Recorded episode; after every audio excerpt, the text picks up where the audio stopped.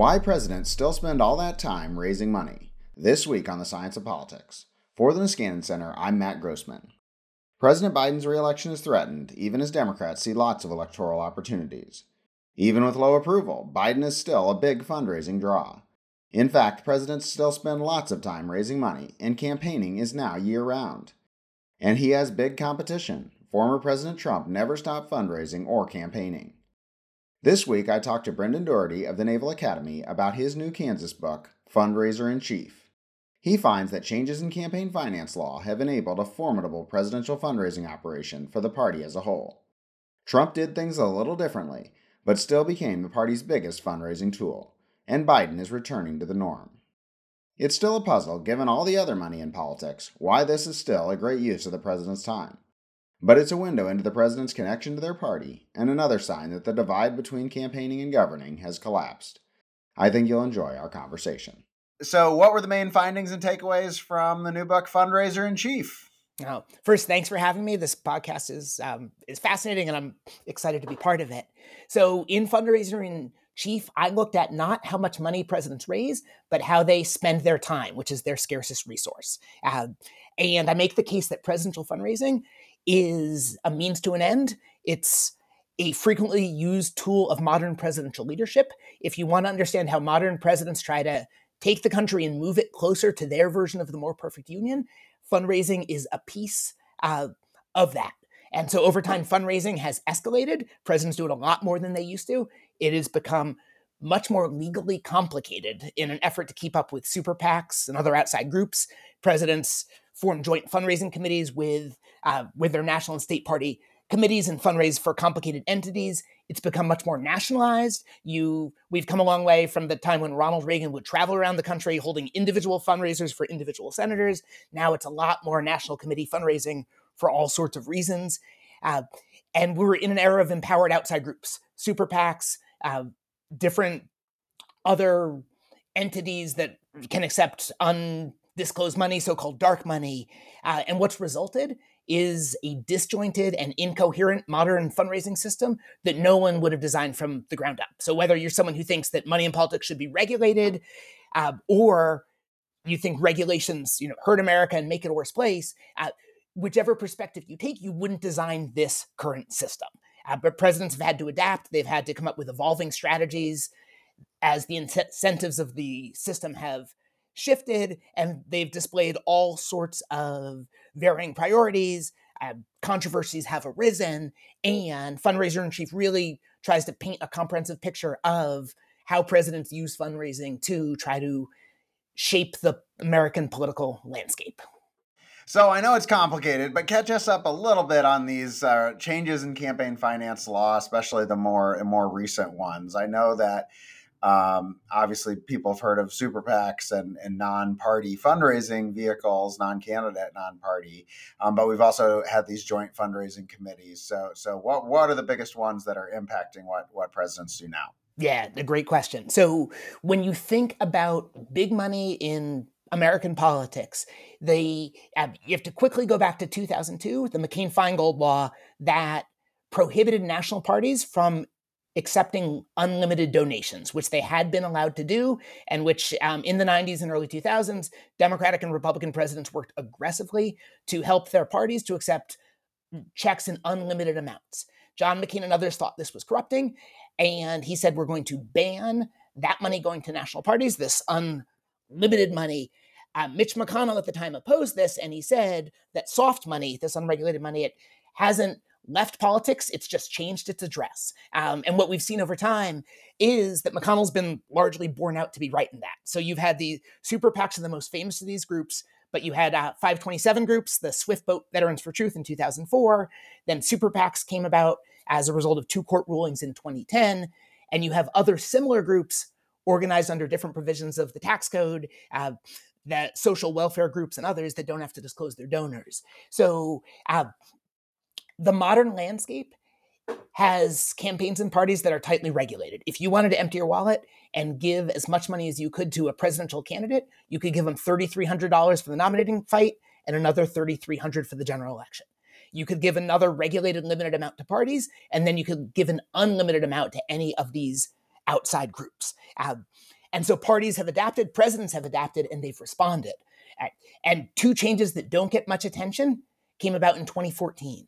There used to be a limit on the amount of money that a donor could give in the aggregate in any election cycle to federal candidates and political party committees. Um, and in 2012, that limit was $117,000. Um, and I've been told by some big donors they actually liked the limit because when they're asked for more money, they could say, "Sorry, I've reached the limit. You know, I, I can't do any more to help." Um, but there was a Republican donor from Alabama named Sean McCutcheon, and Sean McCutcheon gave $1,776 to a whole bunch of Republican candidates, uh, which is a, a symbolic amount. And he made the case, he did that and to party committees as well until he hit the cap on how much he could donate. And then he uh, took his case to court and he said that it wouldn't be corrupting if he were to give an additional dollar to any of those candidates to whom he'd given the $1,776 or if he found additional candidates to donate money to. And the Supreme Court which back in the 70s has said this aggregate limit was constitutional, uh, reversed itself and said there is no aggregate corrupting effect of letting donors give legal amounts of money to as many candidates uh, and campaign committees as they want. Um, so, as a result of that, and a result in an in a law in late 2014 that increased the amount of money parties can receive, party committees can receive, presidents and their parties have started working together to form these complicated joint fundraising committees. So President Biden, when he fundraises for his reelection now, he does so for the Biden um, Victory Fund. And money from that goes to the Biden campaign, to the Democratic National Committee, and to all 50 state parties plus DC. Um, so donors can write really big checks, uh, in theory, over $900,000 if they choose to do so. Um, and then that money gets distributed. And they're trying to keep up in a world where someone can write a $10 million check to a super PAC. So parties and presidents innovate and they try to compete um, in ways that you know, raise all sorts of controversy uh, as the system is shifted under their feet. So you uh, call fundraising a tool of presidential leadership, um, and I know that uh, Dan Galvin in the past has um, used it as one example of how presidents uh, help build their their parties. Um, do you see it the same way that this is kind of a, about the relationship between a president and their and their party, or or how different is is your concept? Absolutely. So it, I very much build on Dan Galvin's excellent work. If anyone's interested in the history of presidential party building, uh, I highly recommend his excellent book that starts with Eisenhower and goes through George W. Bush. Um, Galvin looks at, I believe, six different ways in which presidents, presidents try to build their party uh, capacity, and fundraising is one of them. Um, so I absolutely agree with Galvin, and he focuses on it qualitatively, just generally what were presidents' fundraising efforts for their party, whereas I try to systematically document what presidents do. Um, and I do that by focusing on president's time. I spend a lot of character building time myself, building up a data set of how much time presidents spend raising money, um, because the president's time is any president's scarcest resource. And so, if you want to understand what a president cares about, you should look at how they spend their time. So, um, so, but I absolutely agree with with Galvin that fundraising presidents do it for themselves. They do it for their own reelection. That's what often gets the most attention. But presidents, two term presidents, tend to spend more time raising funds for fellow party members than for themselves. Uh, so it is absolutely uh, an element of party building, and it's an important one. So Donald Trump uh, came mm-hmm. into to politics uh, through a very uh, different uh, route and uh, without the support of the traditional party donors originally, um, but obviously has uh, evolved into quite a, a, fundraiser. So how how different um, was Trump than than previous presidents? And is it true that you know he was always looking out for number one, or has he been a party builder as well? it's a good question. So I actually thought I might wrap this book up after the 2016 election, but Trump's fundraising was so different that it actually convinced me to, you know, extend it through the Trump presidency because um, what he was doing was you know, uh, was interesting and there was some continuation, but also some departures. So um, as you say, President Trump, as a party outsider without longstanding ties to the Republican Party uh, institutionally he was more focused on himself than other presidents were. Every other president in the modern era started fundraising for their reelection campaign in their third or fourth year in office. Uh, with Trump came in and he held his first reelection fundraiser on June 28th of year one, uh, which was uh, a substantial departure. It's not all that surprising. Presidents who fear the potential of an intra party challenge, and we now, sitting here in 2023, we know that Donald Trump has you know, a commanding hold on much of the Republican Party. But back in 2017, he was still you know, relatively new, and there are lots of parts of the party that were not necessarily on um, board with you know, President Trump and his leadership. So, what do sitting presidents do? They build up an early war chest to try to scare off any potential primary challengers. Um, we just, before President Biden defeated presidential Trump, President Trump, we went through an era of three consecutive two-term presidents. So you might think it's rare for presidents to lose a reelection bid. Uh, but there's only been one other stretch in the nation's history of three two-term presidents, which you have to go all the way back to Jefferson, Madison, and Monroe. And if you go back past you know, Clinton, George W. Bush, and Obama's three consecutive two terms, you then enter a stretch where three out of four presidents lost a bid for another term in the White House. And each of those presidents faced a substantial challenge in the primary. Uh, so President Trump was certainly thinking of that history, or, or his advisors were, uh, when you know when he started fundraising early. Uh, and as a function of that, in the first years in office, when presidents are usually party builders, they're usually focused on fundraising for fellow Democrats or Republicans. Trump did some of that, but he did it less than other uh, party members. And there was some anonymous grum- anonymous grumbling in the press because there are only you know big donors only like to give so much you know over a certain period. Uh, and there were some Republicans at the time who wished President Trump had waited till year three, till Republicans got through the midterms instead of fundraising you know, for himself in his first and second years in office. Um, he also had a dynamic that we haven't seen with anyone else in that he would fundraise often at properties he himself owned. And because of campaign finance rules, the benefiting committees couldn't fundraise there for free. They had to pay a market rate. So he himself was personally profiting from the fundraisers he attended as he was, you know, both you know, the the headliner and the host for fundraiser after fundraiser, which is not something we've seen before.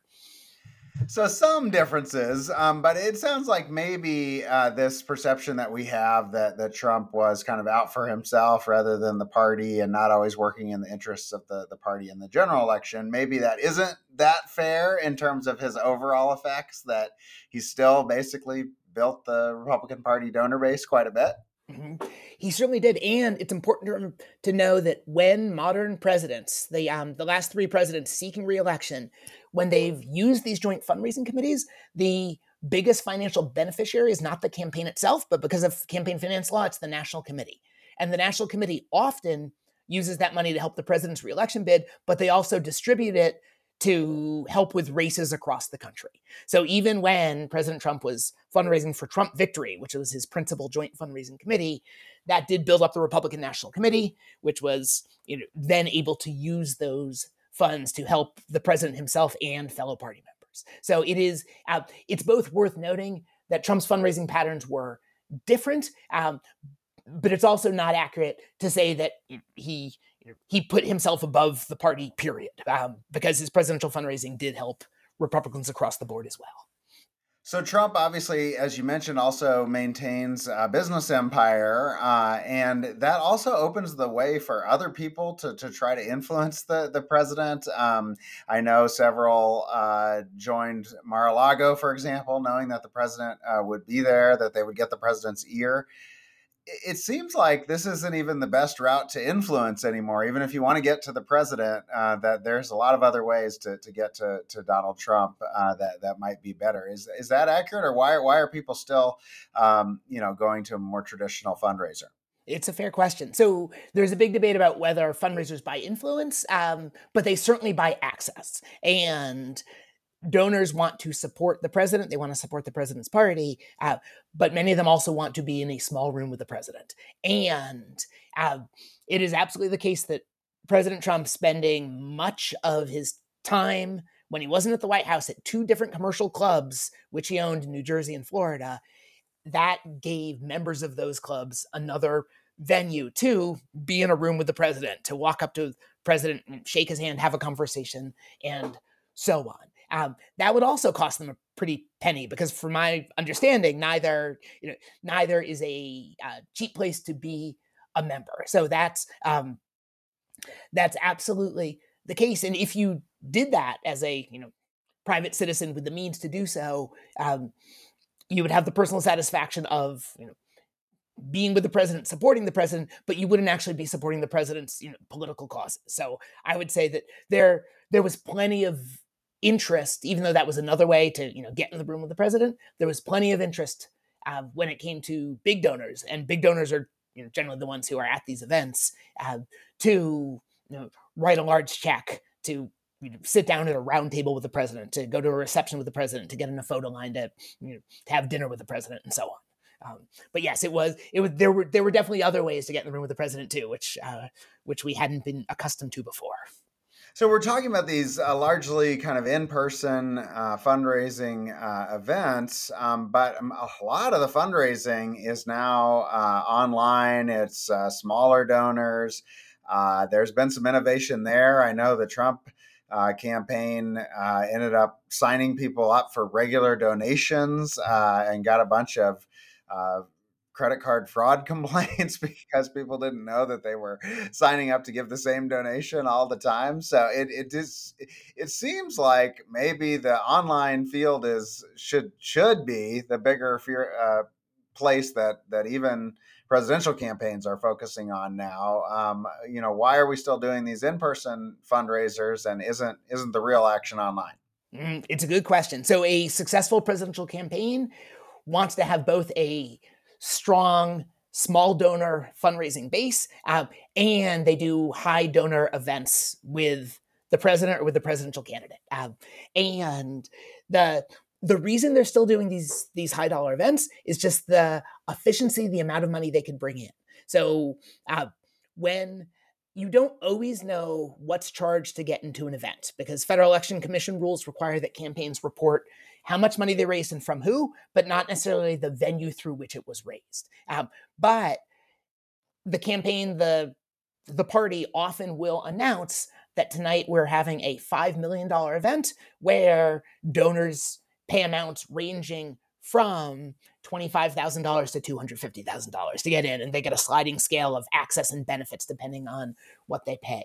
The um the most expensive fundraiser I found that President Trump attended during his reelection campaign, the cost of admission was just under $300,000 per person.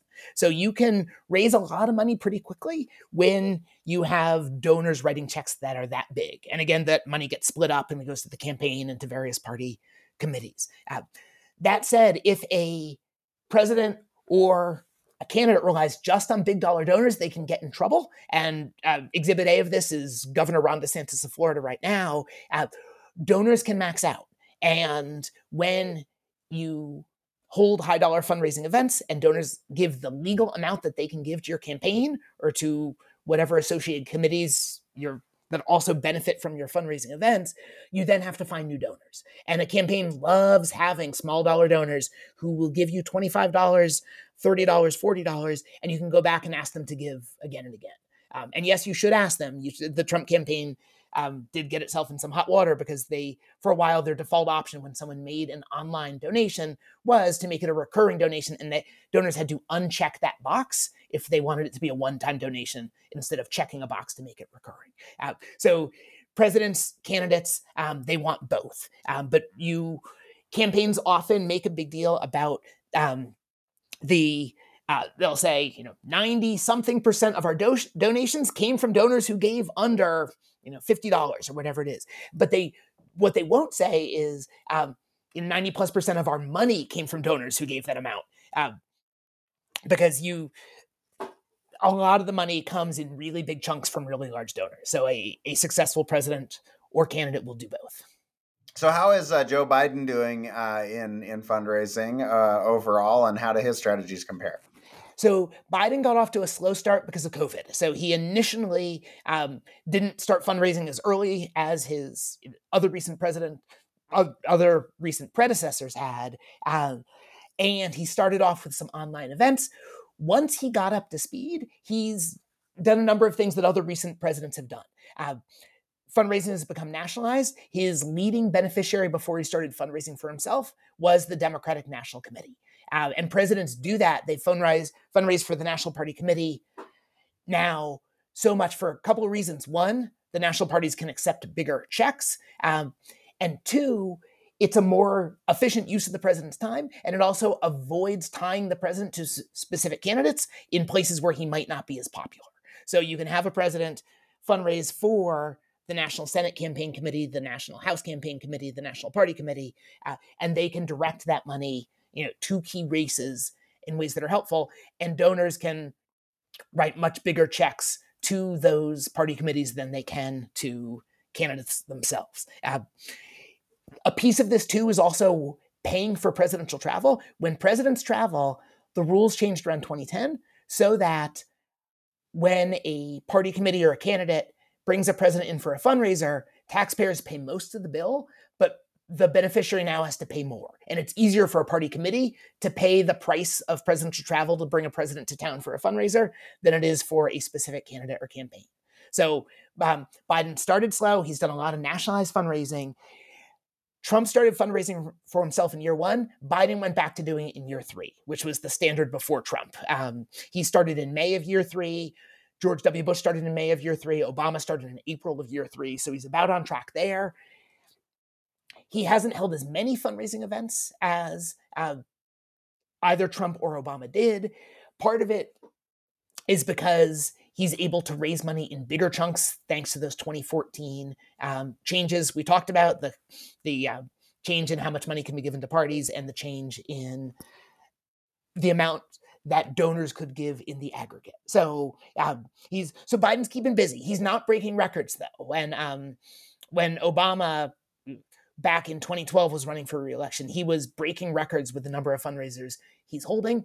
Biden is able to raise more um, from an individual donor than Obama could, so he doesn't need to spend as much time fundraising, which was the case for Trump too. So that that seems to go against our. Uh, well, I don't know how much does that go against our uh, perception that you know Trump and uh, Obama were just bigger draws mm. um, mm. than maybe uh, Joe Biden is. Um, is you say he's able to to raise the money, but is is part of this uh, invitations rather than uh, desire? it's a good question. So, any president is always the biggest fundraising draw on the American political scene. Um, and now, actually, with a president running against a former president, you could, you know, you could debate and you could try to get a sense of whether the current president or the former president is able to attract, you know, more large donors. But even unpopular presidents are in high demand, and there are plenty of people who are willing to write a large check to be in a room with them. There's um George W. Bush in his final years in office, when his approval rating was bouncing around in the 30s, he didn't do a lot of public campaigning, but he still did a lot of events behind closed doors where he wouldn't let the press in um, because he didn't want to draw a lot of attention to what he was doing. But there were still plenty of donors willing to write him large checks. So there have been a bunch of stories about you know, donor enthusiasm for Biden uh, you know, not being what it could be. Uh, I've seen no indication that he's holding fewer fundraisers because of a lack of donor enthusiasm. Uh, his small dollar fundraising has yet to take off. Um, and I've seen the Biden campaign comment essentially saying that we know once we get into the election year, like the small dollar donors will will come home. Um, and they base that on their experience back in 2020 when Biden was not raising much money in the primaries and once he looked like the presumptive nominee and it looked like a Trump versus Biden choice, um, then money poured in hand over fist, you know, from donors small and large. So um, it's hard to know. It's hard to get anyone to talk frankly about, you know, how excited the party's biggest donors are uh, to give money. Biden had the Hollywood strike, which is interesting. Uh, Los Angeles is one of the biggest destinations for Democrats when it comes to fundraising, and he intentionally stayed away from there in the initial months of his campaign, um, while both the writers and the actors were on strike. Now the writers have resolved their strike, the actors haven't. Uh, and once they do, I would expect him to go out to LA uh, and tap into that donor base. Um, there was a story that ran that Laurene um, Powell Jobs, Steve Jobs' widow, had not yet, you know, given a lot of money to the Democratic um, ticket as she had four years earlier. And then soon after that story ran, there was another story that she had just cut a check for over $900,000. Um, so um, the it, it's hard to measure exactly you know, how high the demand is for President Biden's fundraising. Um, but it, you're talking about operating at a pretty high level. You know, like there is some variation, um, but it, but there are plenty of big donors who want to give to any president. So you have this uh, table in the book about prioritization beyond the president's own campaign, or including the president's own campaign, but with uh, the national party, the House and the Senate uh, committees, and the states as as alternatives. Um, so, so what do we learn from that um, uh, about the the variation and who else presidents are are um, uh, working on behalf of? Sure. So it helps to sort out a reelection cycle um, from the first midterm and the entire second term because presidents, have, as they've come to raise more money for themselves in the reelection cycle, they've done less fundraising for their fellow party members. But when you focus on their first two years in office and then for the two term presidents, their final four years, the National Party Committee gets a lot of attention, um, and then it's the Senate. Presidents spend a lot more time fundraising for Senate campaigns than they do for House campaigns. And you know, in Washington, there's a big rivalry between the Senate and the House. When it comes to the president's fundraising assistance, it is not a close call. The Senate comes out far ahead. Um, and presidents tend to fundraise much more for incumbents than for challengers. It's only in a relatively small number of election cycles when presidents made the House uh, a top priority. Governors' races rise and fall. Governors' races are, of course, not evenly distributed. The most of them happen in the in the midterm election years. You've got um, about 12 that happen in presidential election years, two in the first year of a president's term, and then three in the third year of a president's term. Um, we've just had the elections for governors in Kentucky, Mississippi, and Louisiana this year. Uh, but most of the action is in the midterms. Uh, and overall, governors have not been a leading priority, but there have been specific cycles where presidents have prioritized governors the first President Bush in 1990 really wanted Republicans to do well in the upcoming round of redistricting that would follow the census. So he campaigned especially hard, fundraised particularly for governors in the biggest states in California and Texas to try to win those governors' races to help affect redistricting. Uh, and that success helped lead indirectly to the Republicans retaking the House in 1994 for the first time in 40 years. So, um, interestingly, former governors tend to fundraise more for fellow governors. Um, Carter, Reagan, Clinton, and George W. Bush all prioritized governors in their first two years. Um, you know, when they had presumably fond memories themselves of you know of being state executives. Um, so, relatedly, um, the the party's geographic uh, coalitions have become uh, more distinct, um, with Democrats concentrated in in large uh, cities, um, but also in uh, areas doing what better economically.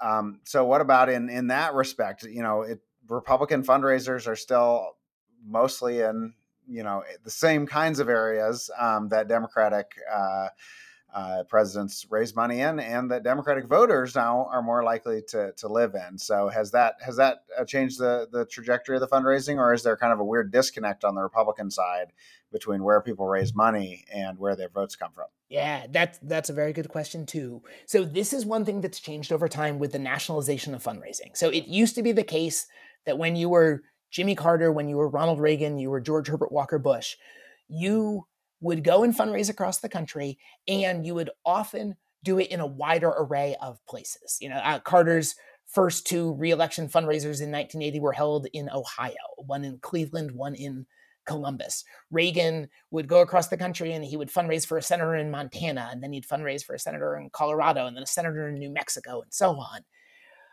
Now, with presidents raising more for themselves, for their national party committees, and raising less money for individual senators and other candidates, they're going to a smaller number of cities to do it. So they're spending more time in New York, Miami, Washington, Dallas, Chicago, uh, Los Angeles, for the Democrats, San Francisco. Uh, and you're absolutely right that most fundraising takes place in bigger cities, and Democrats, even in it, states where they don't tend to win statewide, cities are the places where they tend to do better. Um, but I'd say that for these small, for these high dollar events, you're you don't need to win an election in the city. You just need to find a you know, a critical mass of you know 50 to 100 to 150 donors uh, who are willing you know, to give a substantial donation to be in a room with the president. So even if you're going to a place like Los Angeles where Democrats dominate, there are plenty of wealthy Republicans there to make it a worthwhile place um, for a Republican president to fly in and raise money and leave. Um, interestingly, they don't go to San Francisco as much um, because there are, um, there are some Republican donors there, but fewer than in Southern California. So um, yeah, that is one interesting piece of this that their their geographies are not as distinct as you might think, um, and they have changed for both parties over time as fundraising has become more nationalized. So you point out that uh, state parties are raising uh, less of their money on their own uh, now, and they're more dependent on this nationalized environment uh, as well. We've had some interesting dynamics lately, where like uh, the state party in Nevada, I think on the Democratic side, was kind of taken over by some Bernie folks, and so then the uh, more establishment folks set up their own uh, entity there. Uh, in my own state of Michigan, there's been a recent takeover by the most uh, Trumpy elements of the party who have bad relationships with the other Republican donors and uh, can barely put on their conference anymore. And so that has stimulated some interest in going around the state party uh, there as well. So I, I guess how, how much does it really matter whether what the official party organs are um, compared to just they're just another fundraising uh, vehicle, and, and how involved in the, uh, is the president in propping up these these state parties? That's a great question. So presidents used to go around the country and do fundraisers specifically for state parties, and that was a big piece of the Carter and Reagan and George H.W. Bush fundraising strategy. Now, state parties primarily benefit as part of these joint fundraising committees. So the but they don't always get to keep the money. So, one, um, I haven't tracked this systematically myself, but journalists have looked at the money that state parties get from joint fundraising committees, and they found all sorts of examples of, say, the Georgia State Party receiving a very specific amount of money, you know, say, you know, just to pick a number out of the air, $752,421 on a certain date.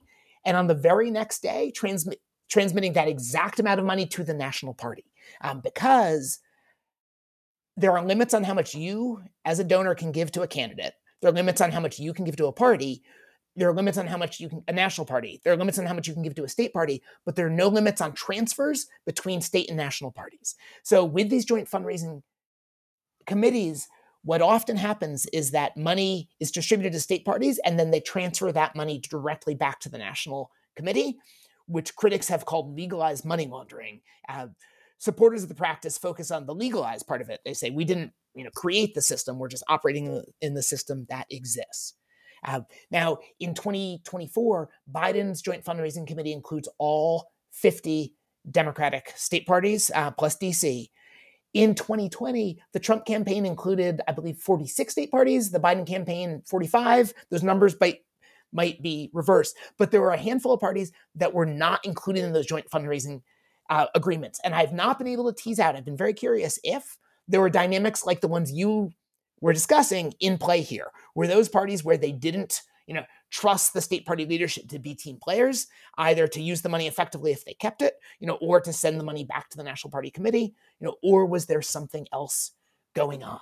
Um, I interviewed uh, former Democratic National Committee Chair Don Fowler, who ran the DNC during Clinton's reelection committee, um, and he said something along the lines that you know, state parties were less about helping you um, uh, raise the money and more about helping you spend the money. Um, in that, uh, the state parties would often perform important roles when it came to get out the vote efforts in the states. They would support candidates, you know, up and down the ticket.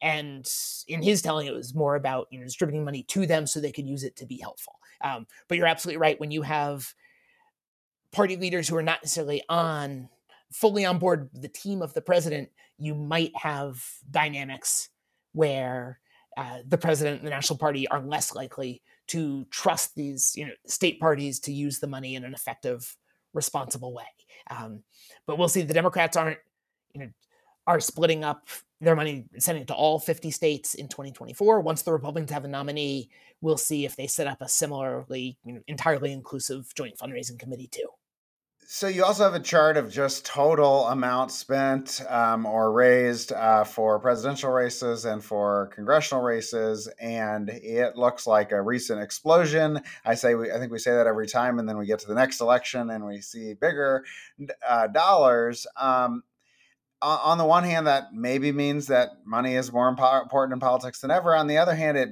see, would seem to indicate that this activity that presidents are engaged in is kind of less contributing less and less um, to an environment, especially you, if you believe that there's any diminishing returns to, to spending on these races. But even if you don't, the the explosion in sources of money. So um, are these is is the president's activity here becoming less important just because there's so much money in politics now? Now, another very good question. So for the president's reelection campaign, we have not had in the modern era a presidential campaign that has lacked for resources um, since presidents started declining public funding. Public funding used to be a widely used program where presidents and candidates would accept public funding and in exchange, they would agree to limit their spending. Uh, in 2000, George W. Bush opted out of funding for the nominating process and raised a lot more in the nominating fight than Al Gore did, who took the public funding. Uh, in 2008, Obama opted out of public funding. McCain stayed in. He was vastly outspent. Uh, and ever since 2012, you have had no major party candidate take public funding, and every major party candidate has been quite well funded. Um, that said, having lots of money doesn't necessarily mean you're going to spend it well. Um, you might remember that in 2020, the Trump campaign built up an incredibly large war chest that had Democrats worried that they wouldn't be able to catch up. But they also had a really high burn rate, the rate at which they spent money. Um, the Trump campaign in 2020, they ran a very expensive Super Bowl ad. Um, and I there was one Trump campaign aide who I believe used the term shock and awe, which is associated with the um, you know with military operations in in the wake of 9-11 um, to describe what they were doing that they wanted to you know lay down a marker and show that um, you know they had so many resources they could run a super bowl ad to help shape you know national attitudes. By the time you get to the fall of of 2020 the trump campaign is actually remarkably short on cash and biden had a cash advantage at the end. Was that what determined the election? Probably not but my old grad school advisor and yours, Nelson Polsby at the University of California, Berkeley, used to say that there are two kinds of politicians in this world paranoids and losers. Um, and that politicians do things that look paranoid. They look like they're doing things that they don't necessarily need to do. Um, but the moment that they stop acting like they're paranoid, the moment they let down their guard, the moment they aren't seeking every possible advantage, then they run the risk of you know becoming losers. So you could absolutely make the case that presidents don't need all the money they raise to run an effective campaign, uh, but who wants to take that chance? Uh, and the president's fundraising help, I would say, is far more effective when it comes to fellow party members, because when you look at House and Senate races across the country, they're not all equally well funded. And having a president come to town can be tremendously helpful. Um, and this was particularly the case before you know small dollar internet donations became as big a thing as they are now uh, but even now some candidates are much better at raising those small dollar internet donations than others and having a president who's able you know, to bring a large chunk of money into your campaign especially early in your campaign uh, can be really helpful. There was one reagan aide um, who said that raising one dollar for a for a fellow Republican early is like raising three dollars for them late. Um, that essentially the early money is a lot more helpful you know, than money later on. So. So the we've been mostly talking about these um, uh, general fundraising committees, which are giving money to whoever the party's nominee is. Um, but as you mentioned, early money might be uh, more important, uh, and uh, there have been uh, some efforts all, all along for uh, presidents and parties to recruit candidates or to weigh in behind the scenes, usually as to who should be the nominee uh, in various races. But recently, especially with Trump, um, you know, we've seen willingness to get directly involved, um, and and with the DCCC as well. So um, the parties may be maybe feeling that they should, um, you know, have more of an overt uh, role. So is is that a trend overall? Was that just something Trump was was doing, uh, or our president's going to get uh, more involved in uh, not just helping the party overall, but who should be representing the party? Yeah, it's a great question. So you've seen a bit of a pendulum on this. There are some election cycles where parties say that they don't want to put a thumb on the scale when it comes to the nominating process, to choosing their nominees. And when that goes poorly, you then see the parties course correct and then try to play more of a role to make sure that they have strong, viable candidates. Uh, you often have leaders, especially in Congress, who spend a lot of time recruiting, who thinks that who think that the most important phase of a campaign is getting a strong candidate early, because with that, all is possible, and without that, you'll miss a lot of opportunities.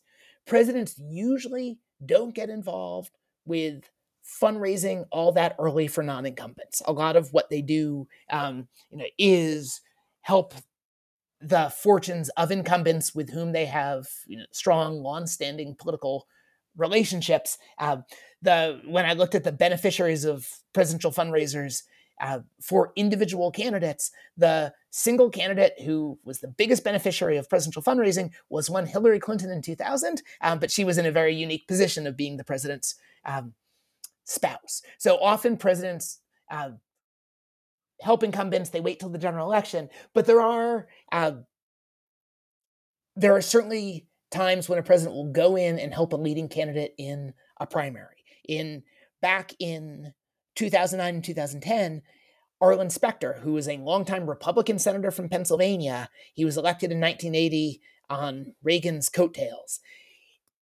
Democrats enticed Specter to switch parties uh, in advance of a 2010 reelection campaign where he thought he probably could not win a Republican Party. Part of the you know, carrot that they dangled in front of Senator Specter was you become a Democrat, we will help you win a Democratic primary. And sure enough, Obama fundraised for him in the Democratic primary. Um, and it was part of that recruitment effort that did not stop Democratic House member Joe Sestak, uh, a retired three star Navy admiral, from giving up his House seat running for Senate. And he actually defeated uh, Specter in the primary, and then Obama fundraised for him in the general election. So, um, so it's presidents don't get involved all that much in the recruiting process, at least using fundraising as a tool. They might be making calls behind the scenes, um, but it does occasionally happen.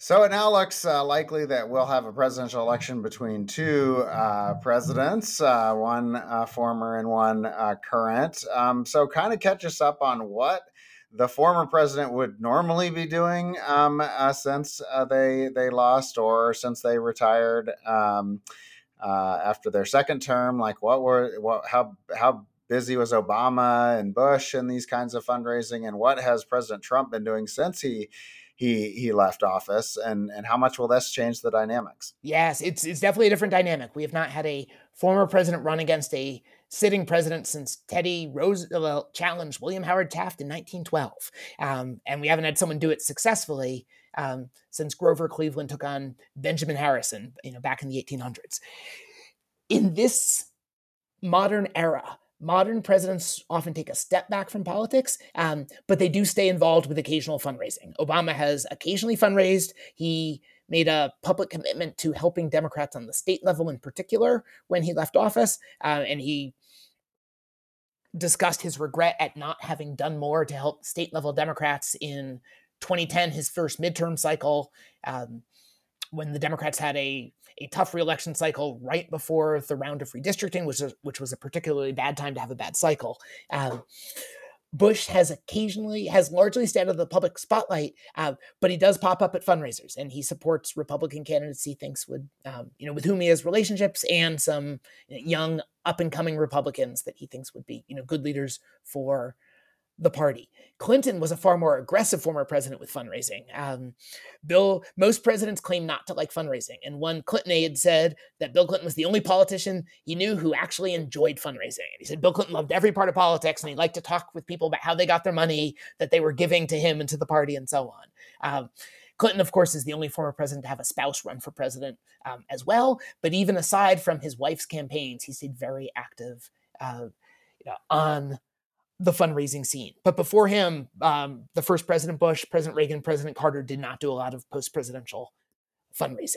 Uh, President Trump has stayed quite active, uh, raising money first um, for you know his various political committees, um, for his for his supportive super PAC, and um, and he has a he has a several political committees he raises money for. He's also held fundraiser like events that feel like a political rally where there's no political beneficiary and the and the proceeds just go directly into his own pockets. Um, former presidents give paid speeches. Former presidents give speeches at political fundraisers, but this is a unique combination of the two, where he's doing, you know, what looks like a political event, but the beneficiary is not his political committee or a political campaign he supports, um, you know, but his own bank account.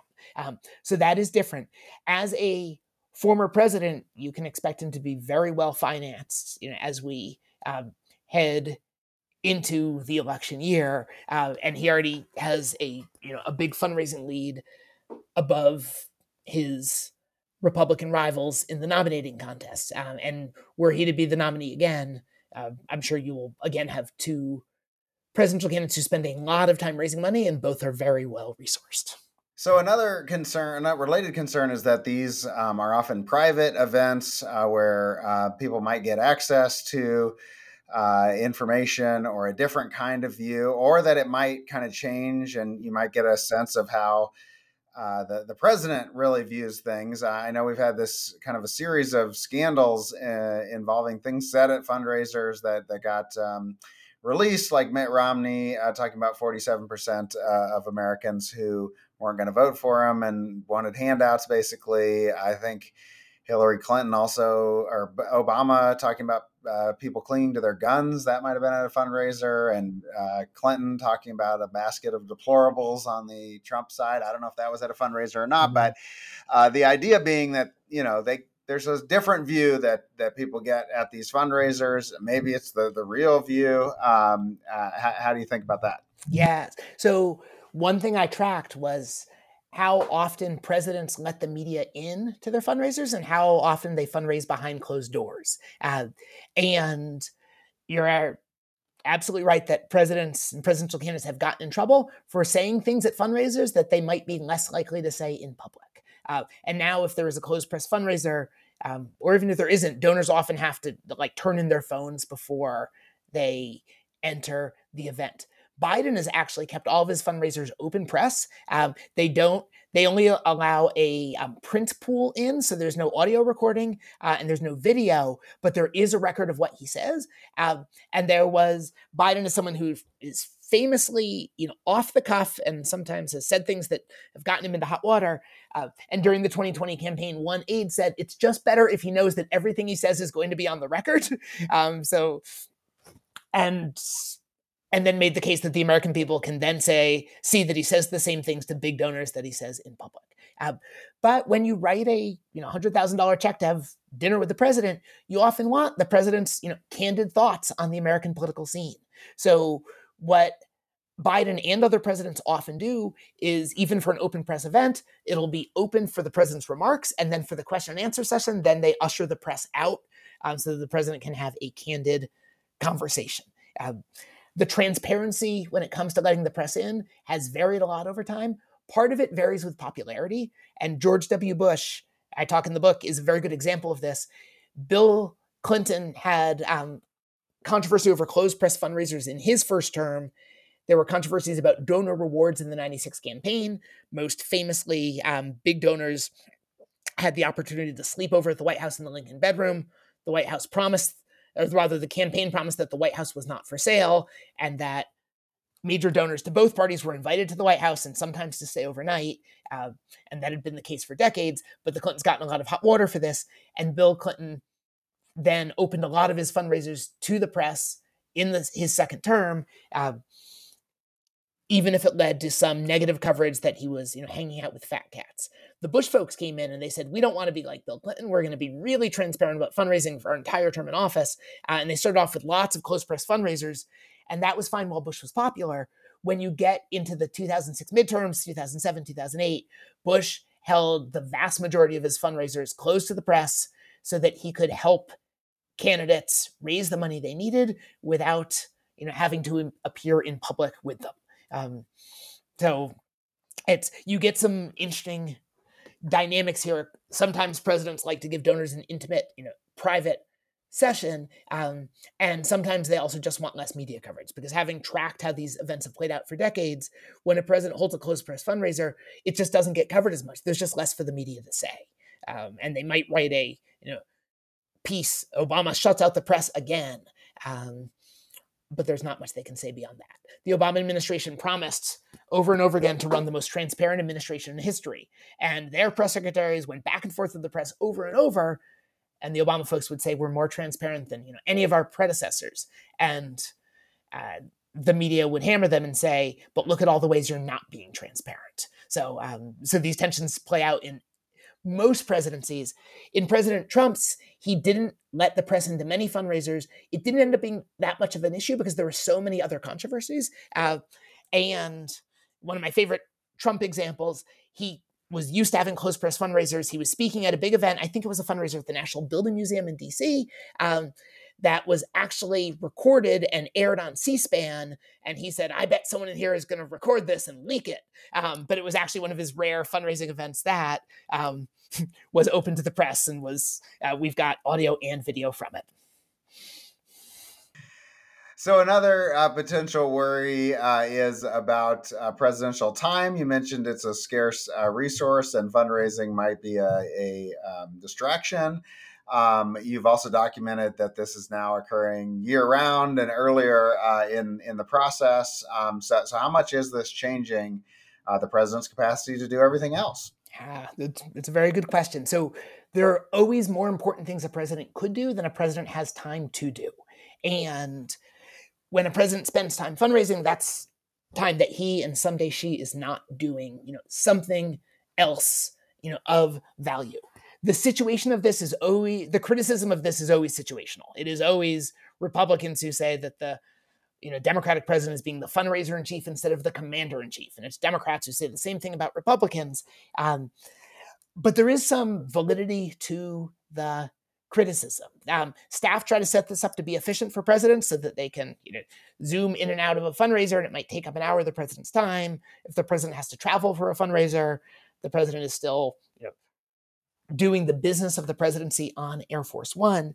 But when you add up the hours that presidents spend fundraising, uh, it's pretty substantial. And uh, when you think about all the, you know, domestic issues, all the crises internationally, all the demands of presidents interacting with Congress, interfacing with foreign leaders. There's uh, when presidents spend record amounts of time fundraising, it does you know limit the time they can spend doing other things. Um, but there is a trade-off because the the whole reason we have contribution limits is to avoid corruption or the appearance of corruption.